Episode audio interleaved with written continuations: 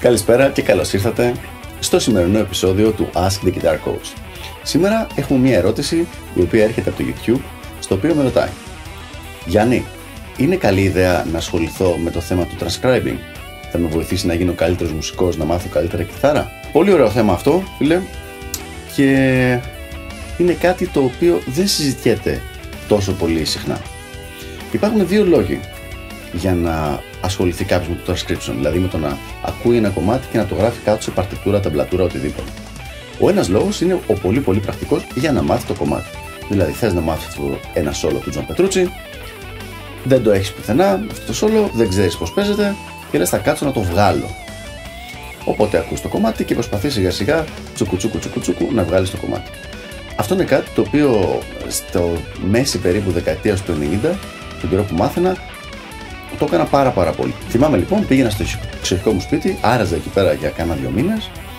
Έπαιρνα μαζί 10, 15, 20 δίσκους ή CD ή κασέτες ό,τι είχαμε τότε και προσπαθούσα σιγά σιγά να βγάζω τα διάφορα σόλους που μου άρεσαν καθώς και τα διάφορα κιθαριστικά μέρη που με ενδιαφέραν από καλλιτέχνες που άκουγα εκείνον τον καιρό. Και μάλιστα έχω ακόμα κάτι ντοσιέ, τέτοια δηλαδή, με όλα αυτά τα transcriptions. Τα οποία βέβαια τα βλέπω τώρα, τα πισά δεν είναι σωστά, αλλά σε εκείνη τη φάση με είχαν βοηθήσει πολύ. Λοιπόν, ο σκοπός λοιπόν ο πρώτος είναι όπως λέμε να ακούσεις το κομμάτι για να μπορέσει να το βγάλεις ώστε να μπορέσεις να μάθεις το κομμάτι αυτό. Αυτή όμως σίγουρα δεν είναι ολόκληρη ιστορία. Το πιο χρήσιμο πράγμα του transcription είναι το ότι μαθαίνεις να κάνεις ένα connection ανάμεσα στη μουσική και στο όργανο. Δηλαδή, μετά από λίγο καιρό, αφού γράψεις κάποια χιλιόμετρα όπως λέμε, ακούς κάτι και καταλαβαίνεις σε μεγάλο βαθμό πώς παίζεται. Όχι σε 100%, τουλάχιστον σε μένα δεν έχει συμβεί αυτό το πράγμα, αλλά σε ένα 60, 70, μερικές φορές και 80% καταλαβαίνεις ότι σε εκείνο το σημείο ας πούμε είναι ένα tapping το οποίο γίνεται σε μια εφτάνωτη πιθανώς μινόρε κλίμακα κάπου γύρω στο 12 με 15ο τάστο. Αυτό το πράγμα γίνεται μετά αφού γράψεις κάπως είπαμε κάμποσες παρτιτούρες έτσι, πολλές θα βγουν πολύ λάθος, αλλά σιγά σιγά ε, όλο και θα γίνεται καλύτερα και όλο και πιο εύκολο.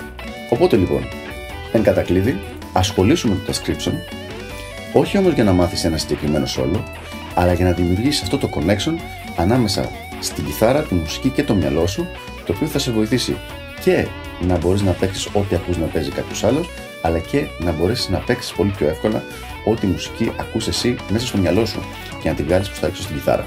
Τώρα, βέβαια, να ξεκαθαρίσω ότι όταν μιλάμε για transcription, δεν σημαίνει απαραίτητα ότι χρησιμοποιούμε κανονικό notation, δηλαδή νότε. Το transcription μπορεί να είναι καθαρά ταμπλατούρα. Δεν υπάρχει κανένα πρόβλημα με αυτό. Αυτή λοιπόν είναι η χρησιμότητά του και πραγματικά είναι κάτι το οποίο πιστεύω ότι κάθε σοβαρός μαθητής της ε, κιθάρας θα έπρεπε να ασχοληθεί κάποιο καιρό μαζί του. Αυτά από μένα για σήμερα και τα λέμε την επόμενη φορά στο Ask Guitar Coach. Γεια χαρά!